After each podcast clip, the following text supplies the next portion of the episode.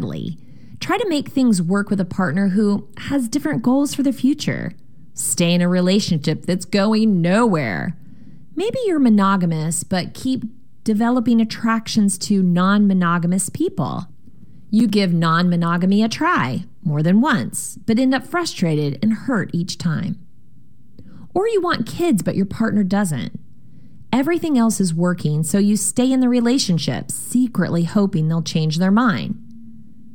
By falling into these patterns, you're preventing yourself from finding someone who's a better match long term. Do you have trouble stating your needs? If you have a hard time speaking up for yourself, you may have a hard time getting all your needs met. This can happen in family situations, among your friends, at work, in romantic relationships, in everyday interactions. What about putting yourself down? People often set much higher standards for themselves than they do for others. When you fail to meet these standards, you might give yourself some pretty harsh feedback. I can't do anything right. I won't make it, so why should I even bother? Wow, I really messed up. I'm terrible at this. Whether you criticize yourself in front of others or have a habit of negative self talk, the same thing can happen your words may eventually be taken as truth. Believing these criticisms can promote an attitude of self defeat and keep you from wanting to try again. Practicing mindfulness or non judgmental awareness of your thoughts and behaviors in the present moment can help.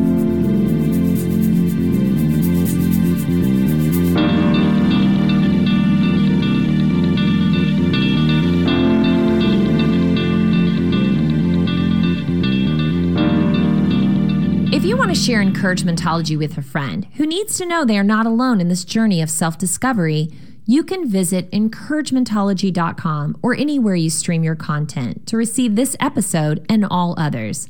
Follow us on Facebook for additional encouragement throughout the week. So I challenge you recognize the crossroad and come to a complete stop. Before you choose your direction, make a commitment to let go of past behaviors and be willing to embrace a new perspective. Challenge the negative narrative with not today. Today, I'm turning left and continuing my journey to self discovery. I know you can do it. Thank you for listening to Encouragementology with Kendall Boyson, where we find positive ways to handle some of life's challenges stumbled through until the path was clear. That's when I found you, how I wound up here. All I needed was a rock that I could lean on. Me say me ready for the road. Put me on the radio, me ready for the road. We not come for players, so me touch the stage show. Fire does a blaze, so them never they know. KBOO run the place. No, no, no, yeah. Yeah, man, I'ma say this is the KBOO Full Strength Community Radio. And you know it's Kabaka Pyramid representing and full dancing. Baby Rock family, you don't know Kingston, Jamaica, we say. Yeah, Portland. The following program is a rebroadcast. Dates, times, and events mentioned in the following program have already occurred. Thank you for tuning in to KBOO Portland.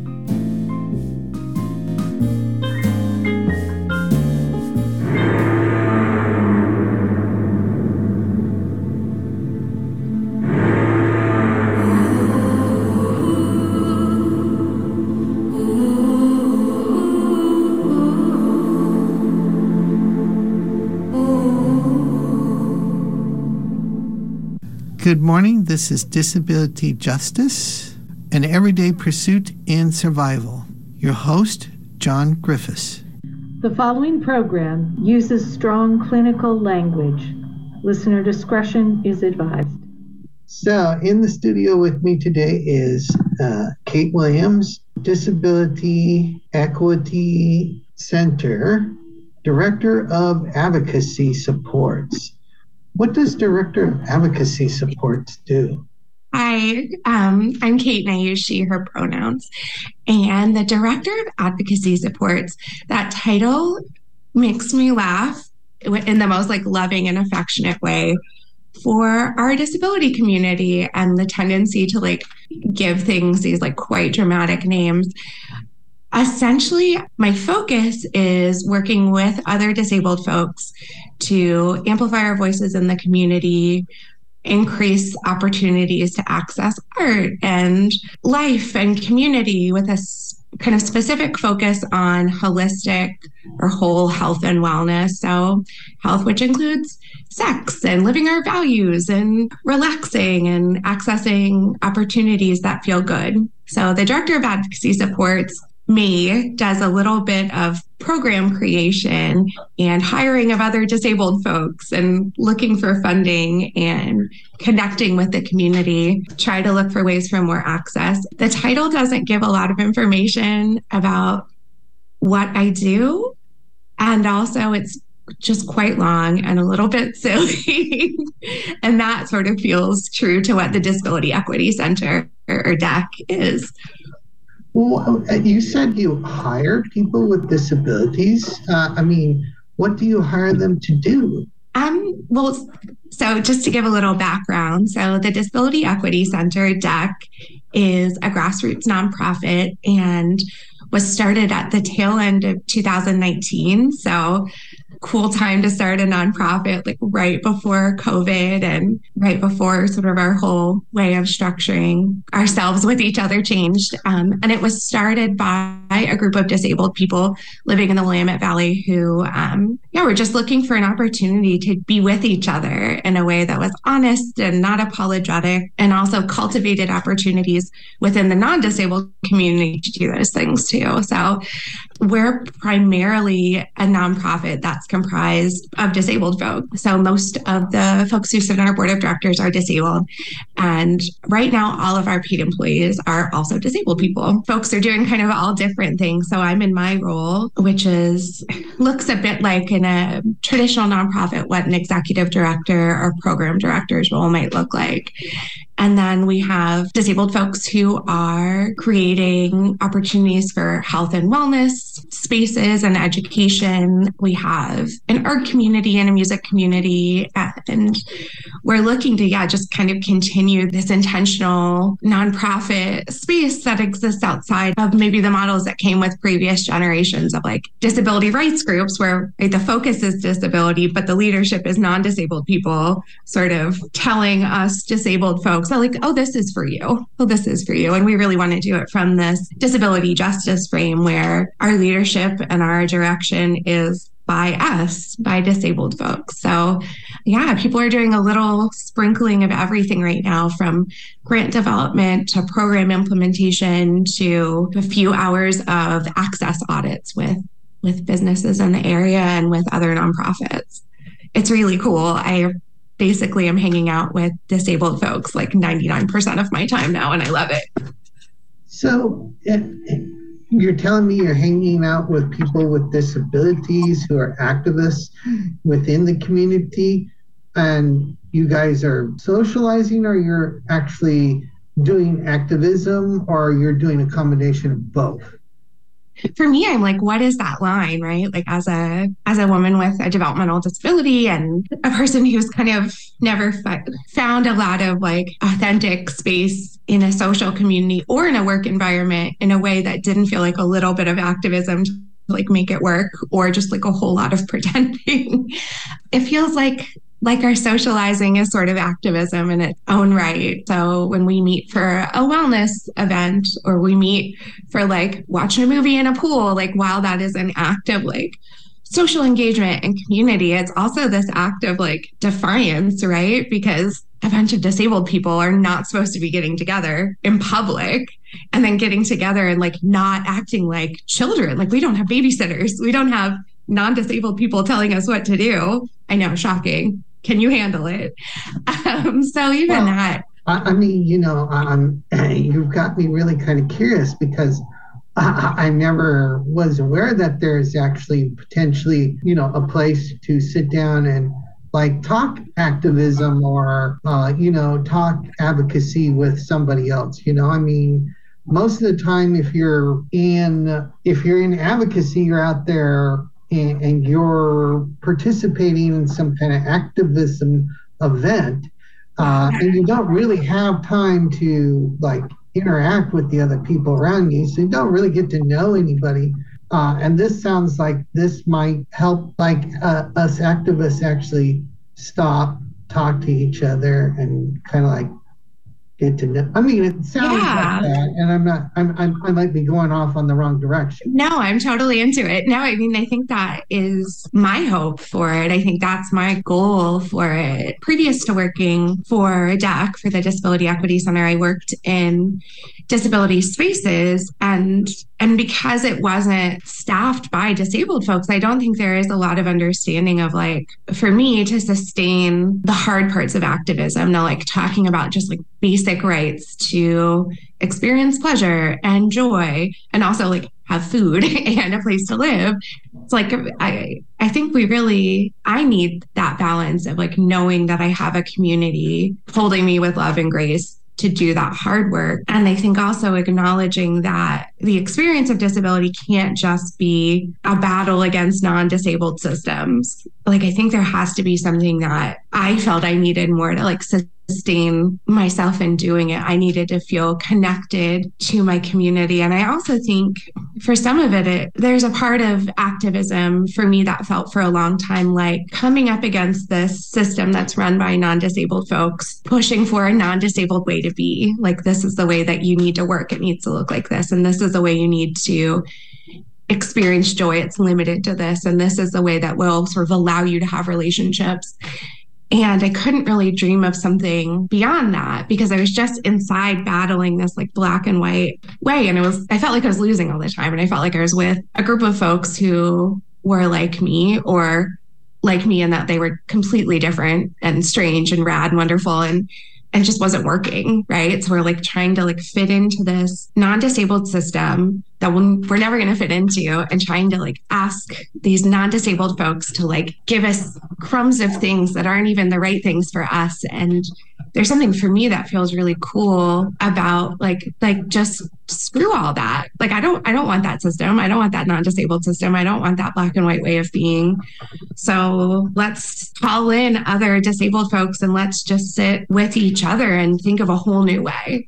And hold that time, I think, to dream about what that way can be. So, yeah, I think for me, that like community piece of being an activist feels so vital because I don't think I knew what I was really advocating for or really fighting for until I could sit with a bunch of other beautiful weirdos and like realize this way doesn't serve any of us, but there's this new way, this way that we can build together that's that's amazing and gives it all a shape that feels good does that i don't know if any of that existed in like clear communication and how much just existed in my weirdo brain but yeah well uh, thanks for giving us that information i am wondering so do you guys have any events coming up? Do you have any? I was also wondering, like, are you a team of one or do you have multiple people in your team? So I'll do the second question first.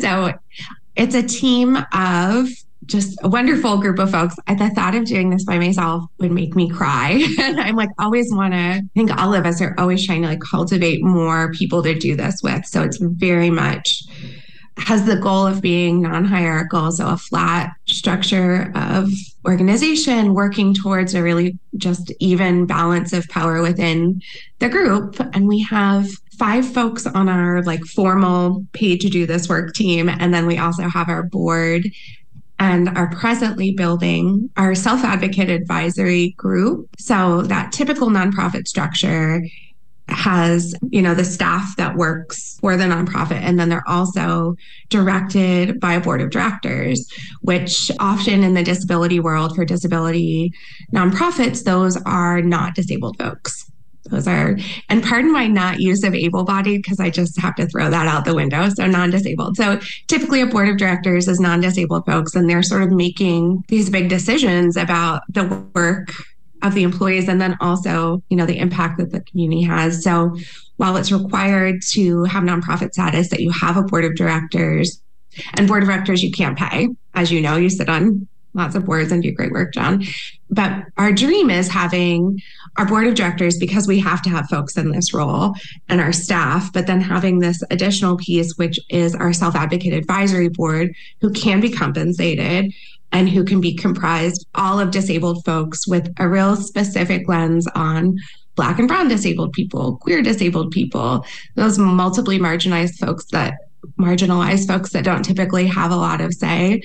And then what would happen, what will happen is then our self advocate advisory board is our decision makers. Our board of directors are just kind of giving everything the once over stamp of approval in that official capacity that you have to as a nonprofit. And then our staff is implementing that. Um, and I would say probably across our team now we have total about 12 folks and we are definitely I'm definitely looking to like add more folks into our staff, looking to build our board which would be non-compensated. And those are really just like typically we have some disabled folks on our board and then also just like really strident badass allies. And then looking to also invite folks to our self-advocate advisory board which is compensated. And luckily i'm not doing any of this on my own because I have lots of parts of myself that are really thriving in this position. And I also have a lot of parts of myself that need support. Just like the way my disability presents, numbers turn into different numbers and time is imaginary and um, it's really cool to sit in like the honesty of like how my brain is and say i'm going to just full force run at these things. And then also we have these other humans who have different strengths and they're going to run full force at this other stuff and we just meet together as a collaborative or a collective and and do it and it keeps changing. And and then as far as events coming up we have a couple things on the horizon. We are going to publish our first zine of art and writing and just amazing creations from disabled brains and the brains of rad allies and community members and then we are supporting an artist, a disabled artist in the community to have their first art show. Um, and that's coming up in November, which is going to be wonderful at Turn, Turn, Turn. We have recurring art and music meetups, and those happen. Our art meetups are this is my brain trying to like navigate things orderly. So there's an imaginary cal- calendar in front of me. so our art meetups are on the first and third Wednesday, and it's a collective, and um, we meet from two to four. It's completely free. We offer supplies through the Disability Equity Center and for leadership, however folks want to take that on. So just a space to be and create and share ideas and and have an art space that sees disabled artists with the same dignity and respect as they would see a non-disabled artist. So you don't need to have a non-disabled mentor to participate and you don't have to, you know, have the activity led by someone whose presentation of brain is more aligned with neurotypical than not. Um, and that space feels really good. And then we also have a music meetup on the first and third Mondays of the month. And those are at Turn, Turn, Turn. And it's an opportunity to make noise together as community, share ideas, collaborate, really just centered on music. So it isn't a class taught by a non disabled person. None of the things that we offer are going to be that. And it is just sort of like a free space to create. And then, yeah, all of our events are free. So I, I think that for me, that's a huge part of equity is doesn't cost money to participate because that can be a barrier. If you're doing all this for free, things always cost money. I mean, rental of space, things like that. I mean, you've got to have some way of bringing in some money. Do you have donors? Do you have a donation site? Do you, yeah, I mean, yeah. how are you raising the money for all of this? We got a really, really incredibly generous grant from IHN and it's lovely because part of what we're offering in return is we're training their system about disability justice and accessibility. So they funded, are essentially funding our first few years. And then we are identifying other funders that are aligned with our values. And then, yeah, we will be pushing this winter, this late fall, early winter, we'll be looking at a little bit more community fundraising. Um, but we really just, it's felt, John, like so serendipitous and lovely that we found some folks in the community that really support what we're doing and have kind of generously offered us a way to do it. You use some alphabet soup, ISN. Did I get that? IHN, it, it's a health network system that houses the Samaritan Hospital system. So it's just a network of health providers. And that's, I believe it's the Intra Health Network Okay. They're really committed to doing some internal work on how they're serving the disability community and kind of identified like, wow, this is something that we need to do better. So we've done some trainings with them around disability justice, about increasing accessibility, about how to offer more meaningful supports to disabled folks because as I'm sure you know, the health inequities are pretty intense. They're pretty gnarly.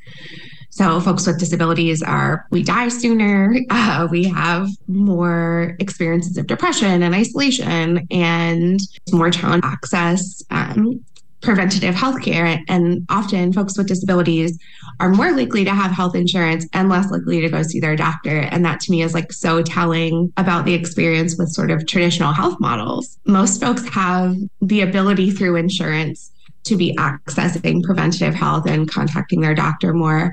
And also, I think talking to most disabled people, you're going to hear a pretty isolating, frustrating, dehumanizing experience that you've had with a doctor, not being heard, um, being treated like a child, being dismissed. So it's really cool that with this funding from IHN, but it's really nice to have this funding that's helping us work in community and, and build a space for disabled folks. And also for them to acknowledge, like, wow, this is a gap in our service and we want to use the expertise of disabled people to get better. Yeah. So I noticed you talked about health and gaps, and you had also talked about sex and kind of like in the beginning and yes. uh, you know uh, when it comes this is my favorite topic with disabilities you can't use the i mean most people if you i don't know. It seems like we're always kind of stuck in 1950s mode when it comes to that to yeah. the oh and yeah. especially if you have a disability as you know people with uh, who are disabled are not supposed to be sexual beings. And, uh, you know. but you can be a sexual deviant. So you're completely non sexual or so hypersexual. It's out of control. Yeah.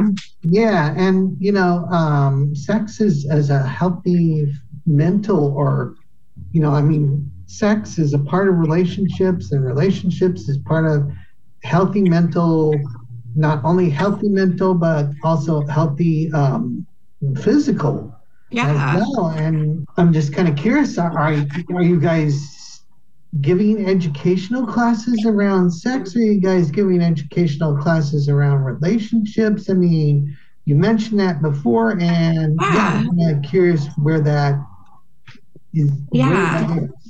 So that's actually inclusive, access, accessible sexual health and wellness education is like my thing. It's so vital and a social justice amazing human who I love was talking about like the three things that uh, reduce anxiety, and it's plants, pets, and orgasms. And that's universal. That is like the most human thing. Touch serves us and touch soothes us and reduces our anxiety. And it's it's really important part of being a human. And I think an experience that is not empowered in a lot of disabled folks. And then Multnomah Health did this just really illuminating survey of young disabled folks, disabled teens. And so all this information coming in, like you can't have this and you shouldn't have this experience and it's wrong. And also disabled young people are having sex. And largely they're having sex without contraception and also sort of disproportionately like are at a higher risk of experiencing sexual violence which sucks. And all these things in my mind go together right? If you're never given an empowered way to know like pleasure is available to you pleasure is your birthright you get to experience pleasure and you can have human connection and you can have joy and and sexual experiences. But I think when that experience of like doing it with dignity and knowing that you also have the right to enjoy those experiences, that those experiences should feel good in your body and in your brain and in your heart. And I think when you're told like these things are just not available for you, it makes it really hard to know what it should feel like and what it can feel like. Well, so, always, I mean, as a person with disabilities, you always feel isolated because you're not allowed to participate in the norm- normality of of normal or normal society or however you want to term that. You know, I mean, through sex comes relationships, through sex comes children. You know, I mean, these are all things normal people get to have, but oftentimes when you're a person with a disability, you're always isolated from that aspect as because you know i mean people just don't see people with disability doesn't matter if it's sex or i mean it doesn't matter if it's intellectual or physical as being attractive yeah. Well, and I think because of that, for me, it, it, kind of disrupts this power that we have of like, who wants, I don't want to have non disabled sex. I want to have the sex that feels good for my body. And that's disabled sex. And it looks different and it feels different. And it's awesome and I love it. And also, it took me a long time to like not feel isolated in those experiences. Like nothing else really, and like how my brain works has been typical. So, of course, my experience of sex and pleasure isn't going to be typical. And that's cool. And I love that. And I think, yeah, there's so much strange sense of like removal of power for disabled folks to say, like, this is basically a non disabled experience. And if you get to interact with it, it will be in this non-disabled way right? But like like so much of everything we do it's going to look different and be beautiful and wonderful and frankly i think like way cooler than this model that's out there. But we do need to empower people with disabilities to know that these are relationships they can have. So we had our first group of folks come through kind of a modified version of uh, a sexual health and wellness program called Friendship and Dating. And it's a frame that links relationships with sexual health and sexual wellness and also just understanding some of just like the nuts and bolts of anatomy, which sometimes isn't available to disabled folks either. It was awesome. It was really a lovely experience. And in it kind of we're going to keep offering resources around this. Again free. It was offered through zoom. My thought and this is where i'm sort of like identifying new resources is that it was a great framework and it also really centered the idea that in order to have sex and in order to have romantic relationships you had to do those things in non-disabled ways. So you start a romantic relationship by making eye contact and then you have this kind of touch and you say this kind of thing and it's in a space with a bunch of neurodiverse people who are like this doesn't feel good to me. I don't enjoy this experience. And that's not the only way this can work. Like you can do things the way that work for your brain and body. And of our facilitation team we were about half disabled folks and half non-disabled folks we did it in partnership. And then we're looking at um, as we got to the section that was looking at anatomies and bodies they were non-disabled bodies and they were drawings of anatomy that like on the um, body width of vulva and breasts instead of like the female anatomy there was pubic hair. Like there's more there's more happening there and we need to be more concrete i think in offering tools of like bodies can look a million different ways. And so that's my hope as we move into the next phase of teaching this as we start to present different bodies um, and then there's also sort of a, a, thread that was woven through that really elevated this idea that penetrative penis and vagina sex was like the pinnacle of sex. However, there are way more queer folks in the disability community than there are in the non disabled community. And also, like, penetrative penis and vagina sex is one piece of this like beautifully multifaceted puzzle of what sex can be. And there are these wonderful options that are available for folks, and particularly not relying on this like presumption that in order to have traditional penis and vagina sex, the two people having sex, one has a penis, one has a vulva, their bodies sort of fit in this way that non disabled folks have like elevated as the best way to fit. And it also um, sort of like denies the validity and pleasure of other ways to have sex and ways that I think of as being non dis or being disabled ways to have sex and are just as powerful. And for pregnancy prevention, way better choices. And I think when we ride this this train as we're educating young disabled people about sex that still elevates non-disabled sex as the model we're really denying true disability pleasure and joy which is you know doing the things that work for your brain and body and connecting in these authentic and new ways and not sort of saying over and over again there's only one way to be and it's non-disabled. And the reality is if you're a person with disability you're never going to be able to do that the right way. You're always going to be failing. And that sucks. And it's not true. And the coolest people i know are disabled people. And I think the best sex people can have is disabled sex. And I think the coolest conversations are disability conversations. And I think we need to, with sex and with wellness and with community, start to look at creating new spaces that we're building with disabled people. And yeah, and it's really cool to do that with sexual health and wellness and do it very much from a frame. And I think this rides through a lot of what the Disability Equity Center does, and very much inspired by Adrienne Maree Brown and the wonderful work that she does, which is saying, like, we also need to center in pleasure. There are so many experiences that we can and should be having, and we should do them. I want to do them with the knowledge that I get to feel good. Like, things can feel good a person with a disability has every right and should be experiencing pleasure and joy. And that's in eating food that you picked and is prepared in a way you like it, and working with a support team of folks that you respect, who respect you, and having sex in a way that feels good for your body and feels connected and has any resource tools you might need to include to make it a more fulfilling experience. Thank Thank you, Kate Williams, for coming into the studio and for um, you know being with us. And we hope to have you back. And can we also get your contact information? Yes, thank you. This was so much fun, and I would love to continue the conversation. So, my best contact is through email, and it's Kate, K A T E, at disabilityequitycenter.org. That's the end of disability justice since we cannot be fully aware of everybody's difficulties within the community, we would really like it if you would send us your email, disabilityjustice at kboo.org.